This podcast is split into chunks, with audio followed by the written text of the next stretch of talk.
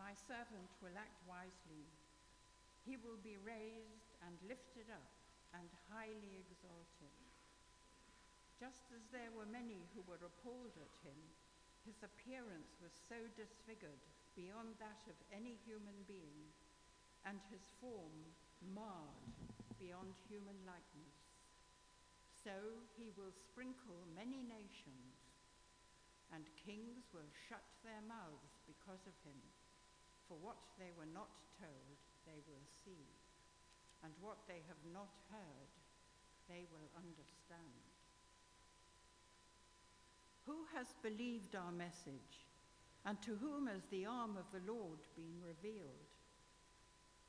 He grew up before him like a tender shoot, and like a root out of dry ground. He had no beauty or majesty to attract us to him, nothing in his appearance that we should desire him. He was despised and rejected by mankind, a man of suffering and familiar with pain. Like from one from whom people hide their faces, he was despised, and we held him in low esteem. Surely he took up our pain and bore our suffering. Yet we considered him punished by God, stricken by him, and afflicted. But he was pierced for our transgressions, he was crushed for our iniquities. The punishment that brought us peace was on him, and by his wounds we are healed. We all, like sheep, have gone astray. Each of us has turned to our own way, and the Lord has laid on him the iniquity of us all. He was oppressed and afflicted, yet he did not open his mouth. He was led like a lamb to the slaughter, and as a sheep before its shearers is silent, so he did not open his mouth. By oppression and judgment he was taken away. Yet who of his generation protested? For he was cut off from the land of the living. For the transgression of my people he was punished. He was assigned a grave with the wicked and with the rich in his death, though he had done no violence, nor was any deceit in his mouth. Yet it was the Lord's will to crush him and cause him to suffer. And though the Lord makes his life an offering for sin, he will see his offspring and prolong his days, and the will of the Lord will prosper in his hand.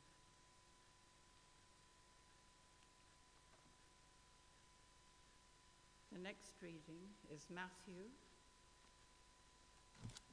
chapter 22, starting at verse 15.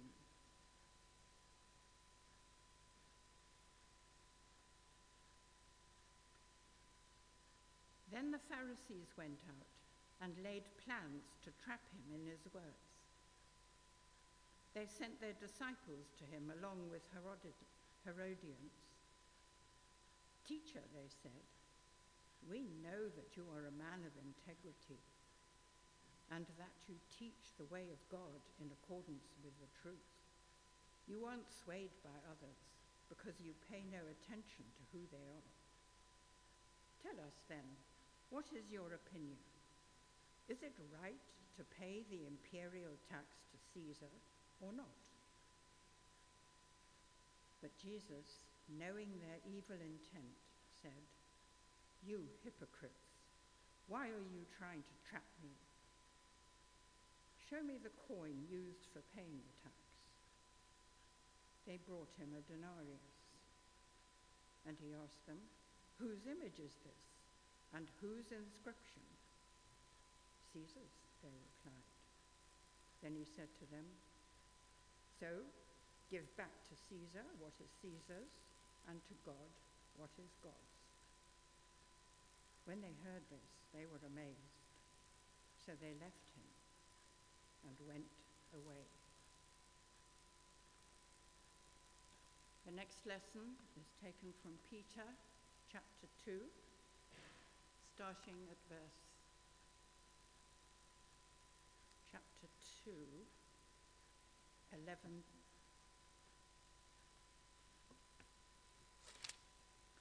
verse 11.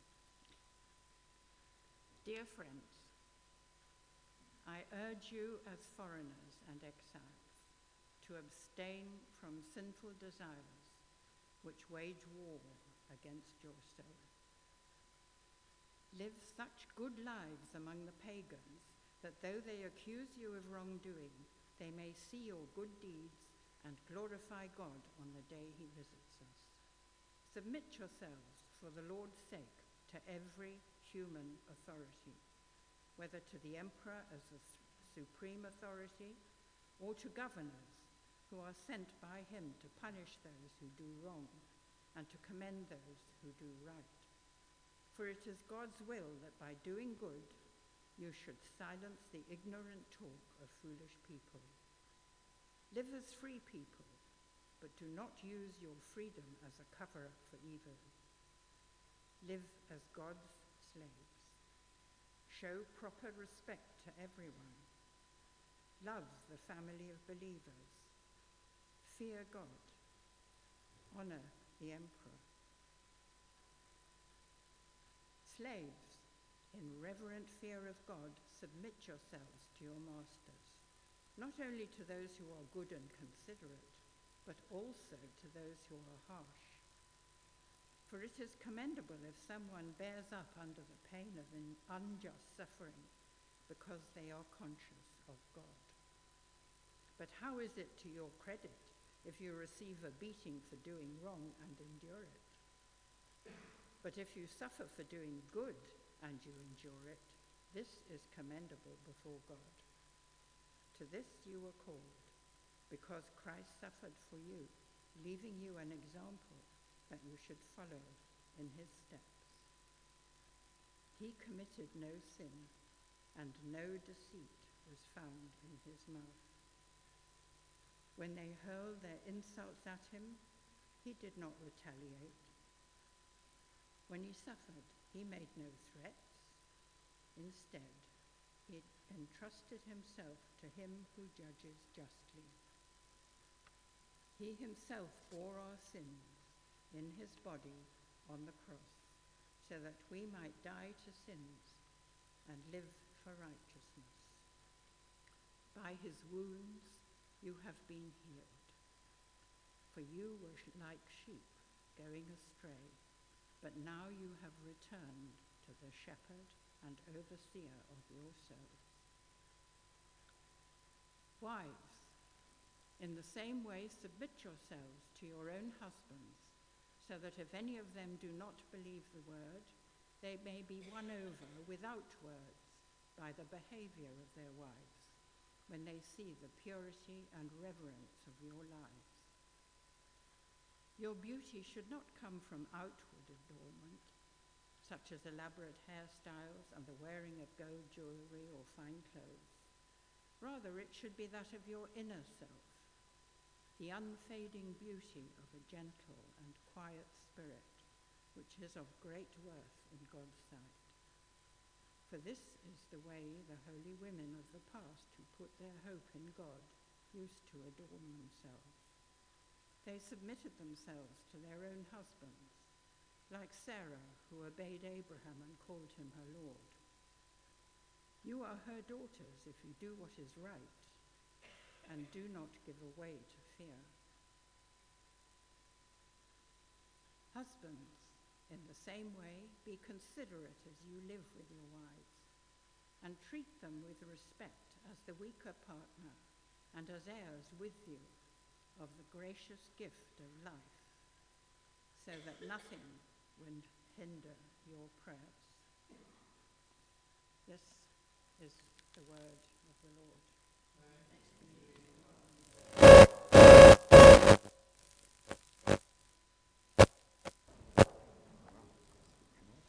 Thank you. Oop. Thought we were going to get a message from outer space there, not from me. Um, Well, three weeks ago, a friend and I treated ourselves and went to the West Australian Symphony Orchestra to see uh, WASO perform The Planets by Gustav Holst. Oh, yeah, some, yep, somebody's seen that.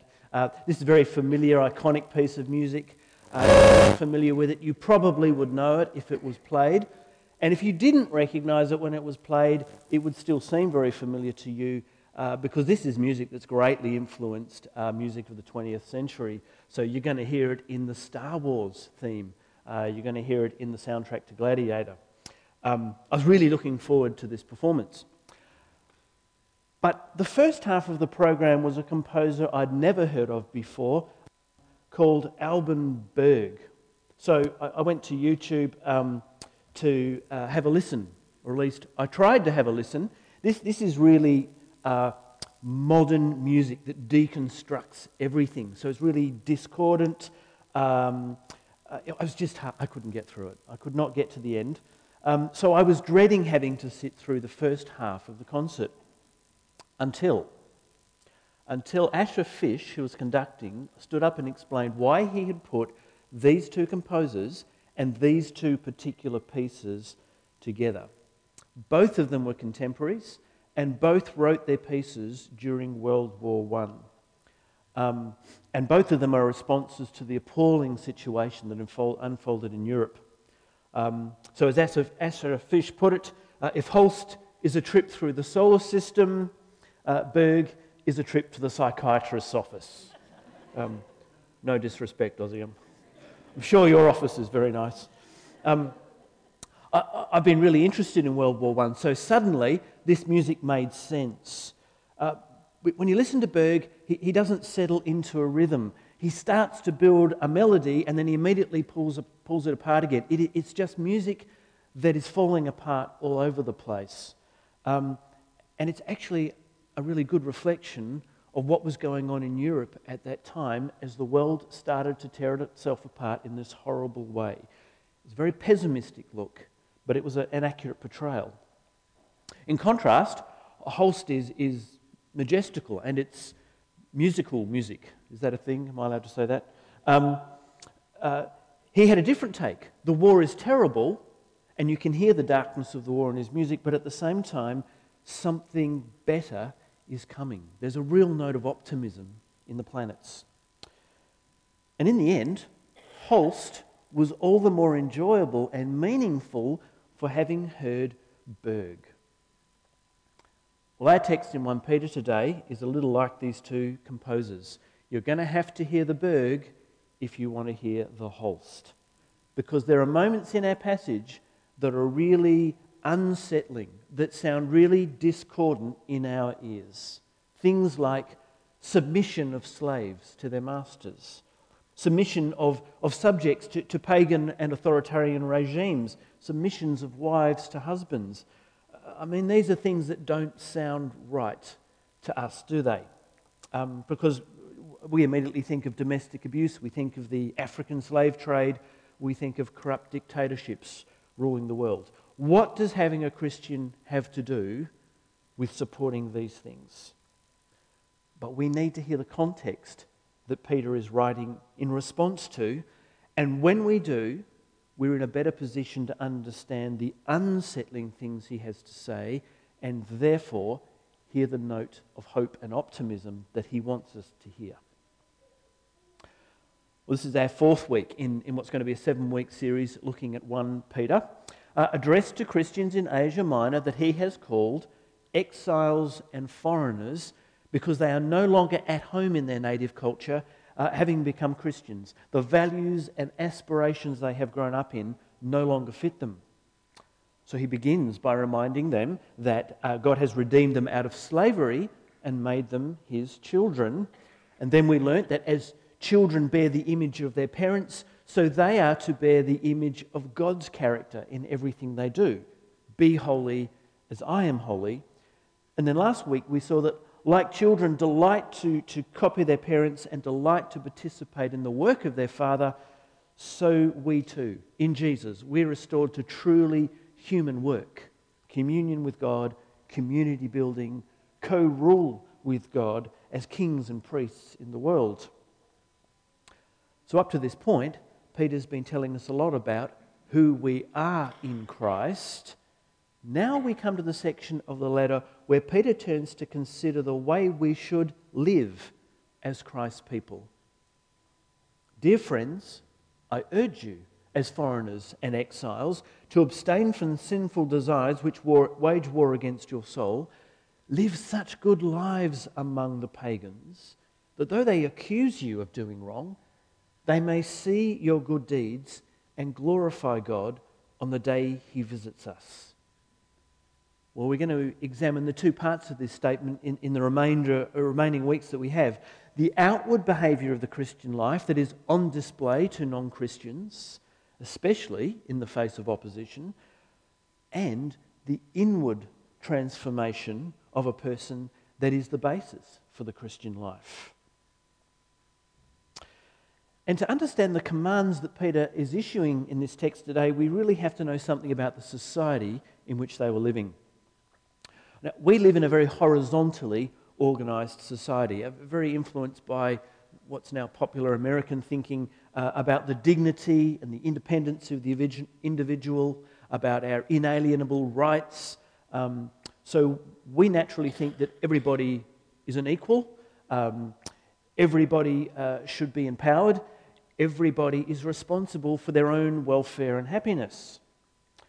But Greco Roman society in the first century was a very hierarchical society, a very vertically organized society that ran from the emperor right at the top, who was, of course, the supreme lord, the patron of all patrons, literally the father of fathers, and worshipped as a god, all the way down to the lowest slave right at the bottom.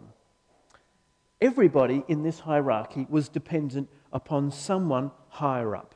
So, as a slave, that was your master. As a wife, that was your husband. But as a free man and as a free woman, you had people that uh, were your dependents below you. They owed you their allegiance and they owed you honor. And you, in turn, were dependent upon people higher up the scale.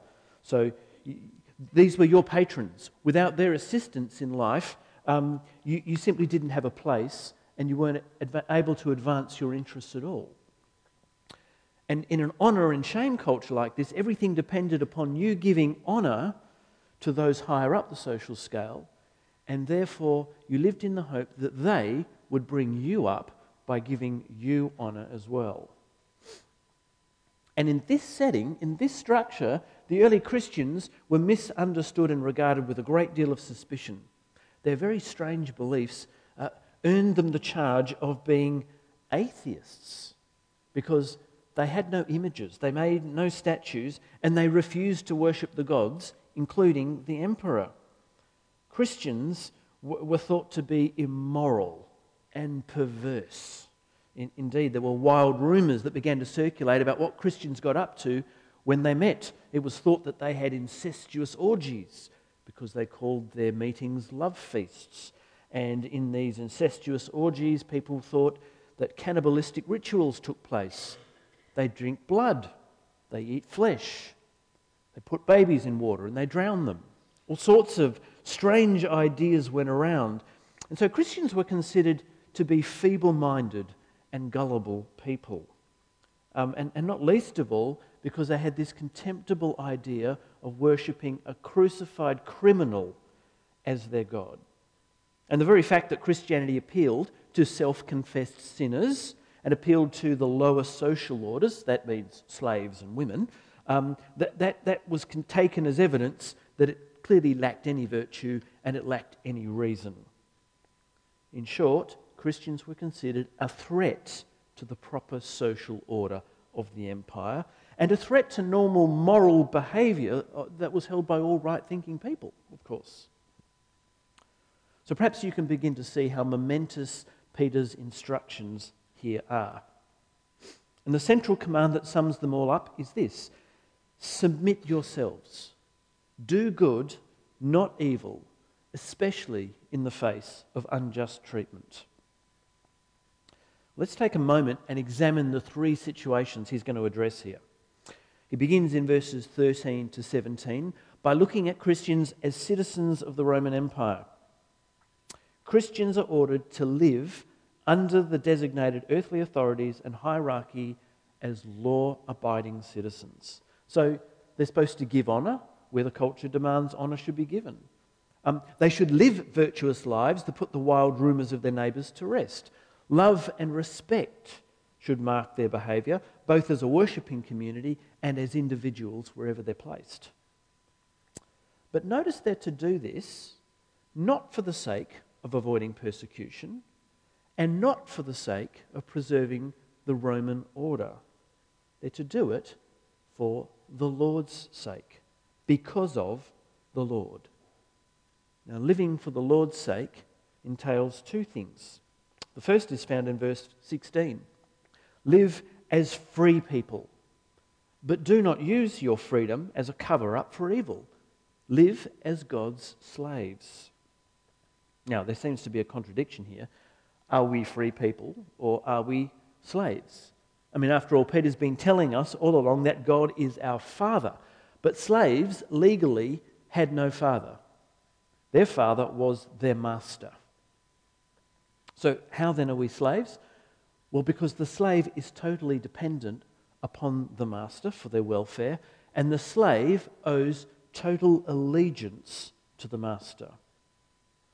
Not only is our welfare finally dependent on God, not on our society, but our most fundamental allegiance belongs to Him. Not to the temporary and passing authorities, it belongs to Him because He is Lord over all things.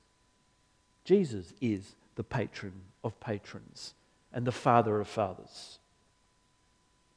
The second thing that living for the Lord's sake entails follows on from this.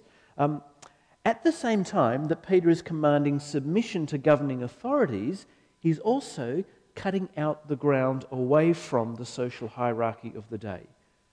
Because to call Jesus Lord was an absolute challenge to this hierarchy, which was structured from top to bottom on the statement that Caesar is Lord. For Christians to claim that Jesus is Lord was an act of treason. It was illegal.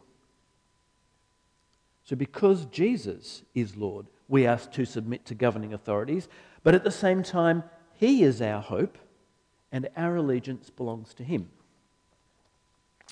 We'll skip Peter's second point for the time being and, and look at his third and fourth point as he addresses wives and husbands in chapter 3, verses 1 to 7.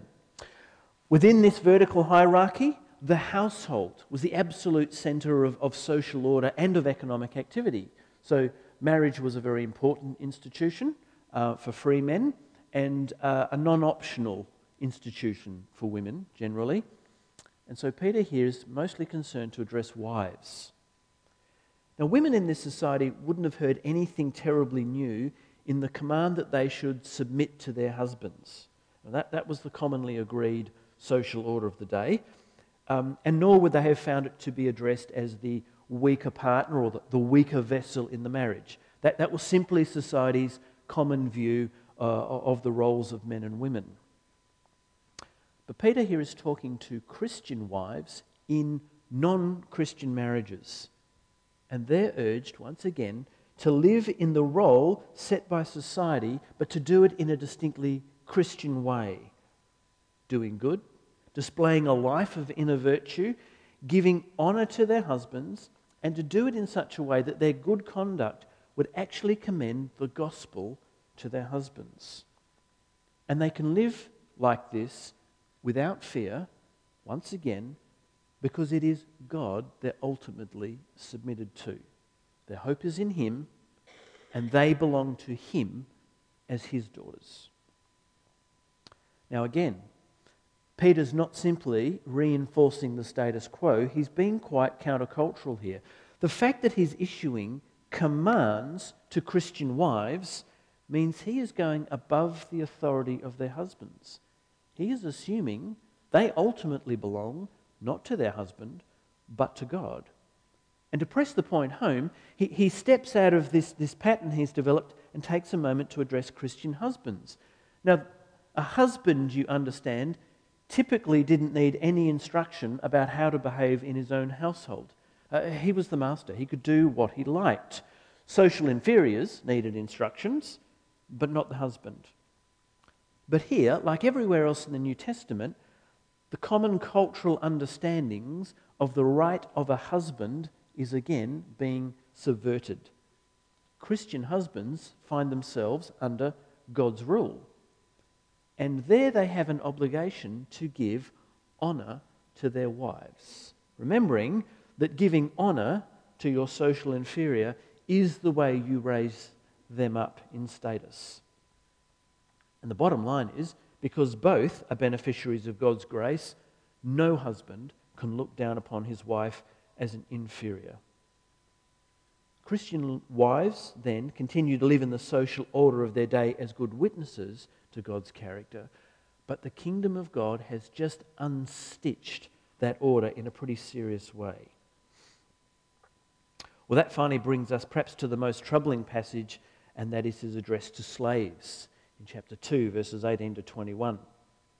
Um, slavery was the cornerstone of the Roman economy. A, a great bulk of the population in the first century world lived as slaves. And it was a much more complex system than the system we might think of if we think about 18th and 19th century uh, race based uh, African slavery, um, or if we even think of uh, the English system of indentured servants working in the great aristocratic homes, like you see on Downton Abbey and other TV shows.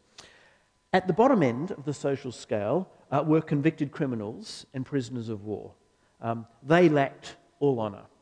Uh, and they lived pretty short, brutal lives. They were worked to death in the mines, rowing galleys, uh, and other uh, life threatening work like that. But at the other end of the scale were slaves who had quite high rank uh, and high privilege. People who were equivalent to our modern senior civil servants, people who were equivalent to CEOs and managing directors.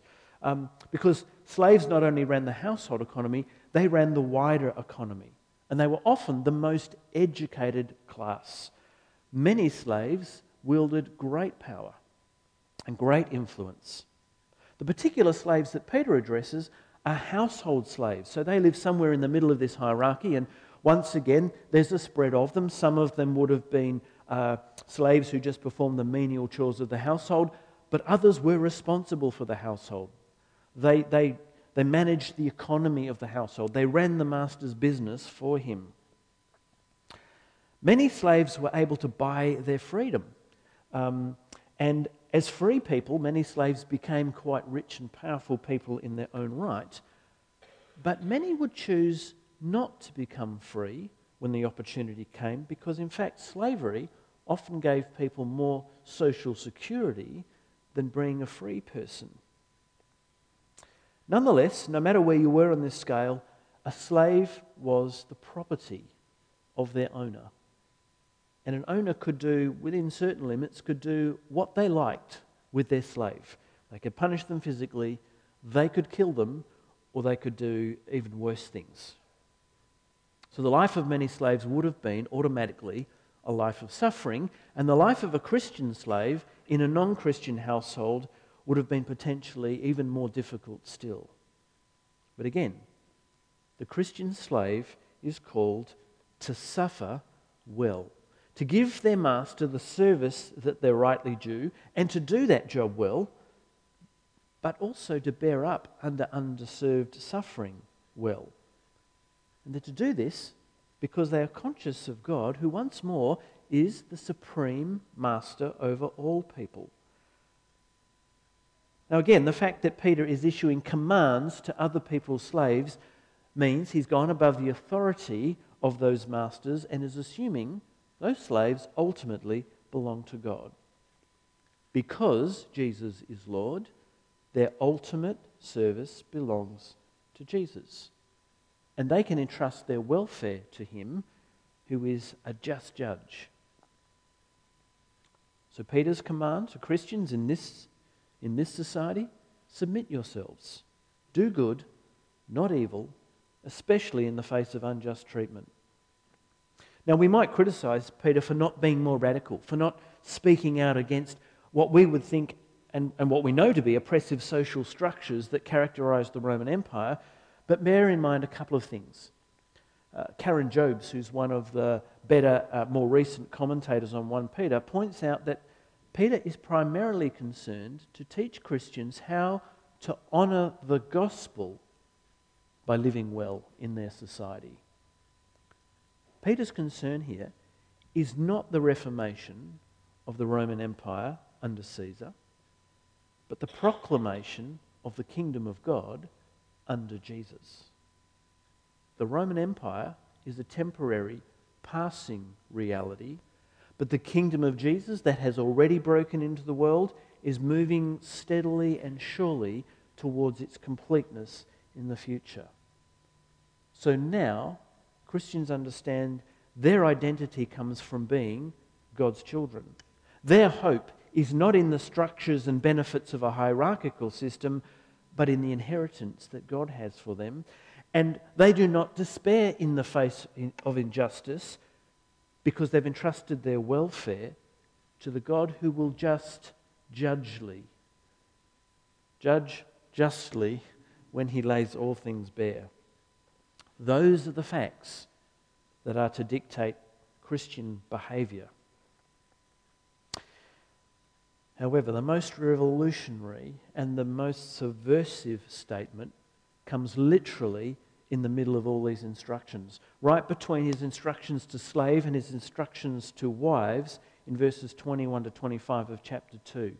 Peter gathers up everything that, that he has set out here in terms of the Roman hierarchy and the Christian response and puts that into the context of the cross of Christ.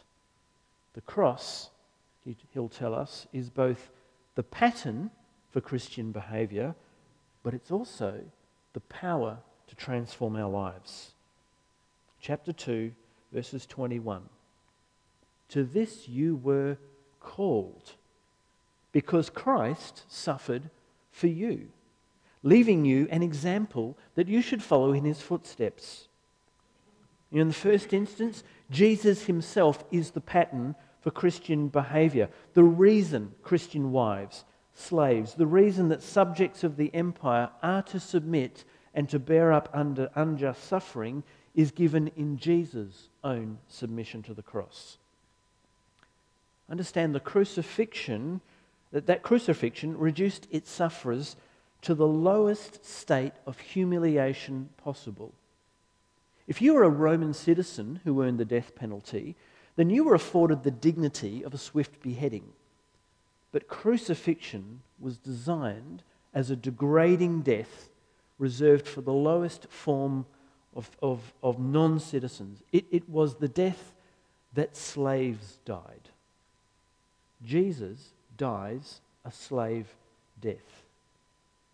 There is nothing noble, nothing virtuous about the manner of Jesus' death. And yet, in the midst of this humiliating, degrading death, he gives a response that is the polar opposite of our cultural response to injustice. We thrive on a diet of Hollywood action flicks where, where the ultimate good is to get vengeance, to get even. But this is what Jesus doesn't do. Although verbally abused and insulted, he doesn't return the abuse and the insult.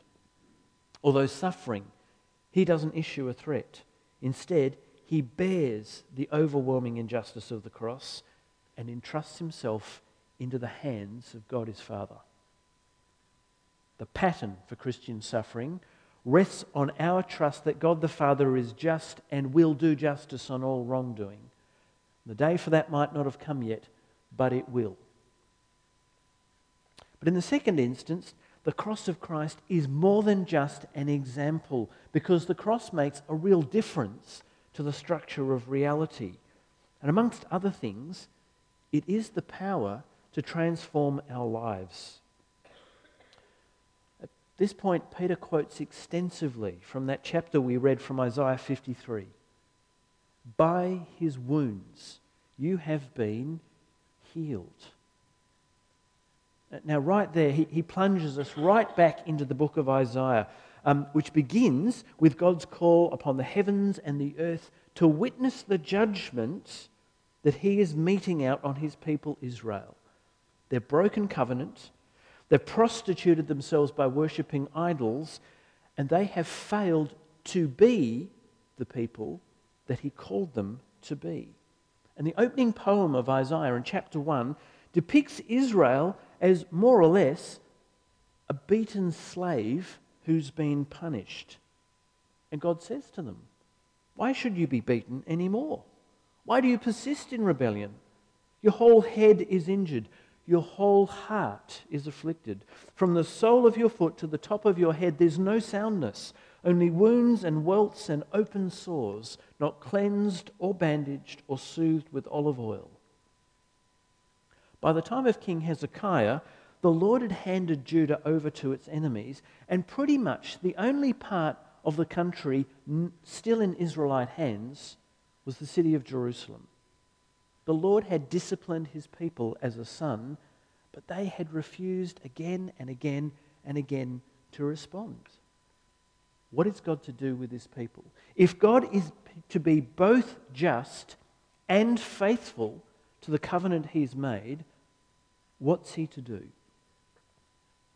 Now, as, Isaiah explains at great length, the problem in Israel is far greater than simply their outward behavior.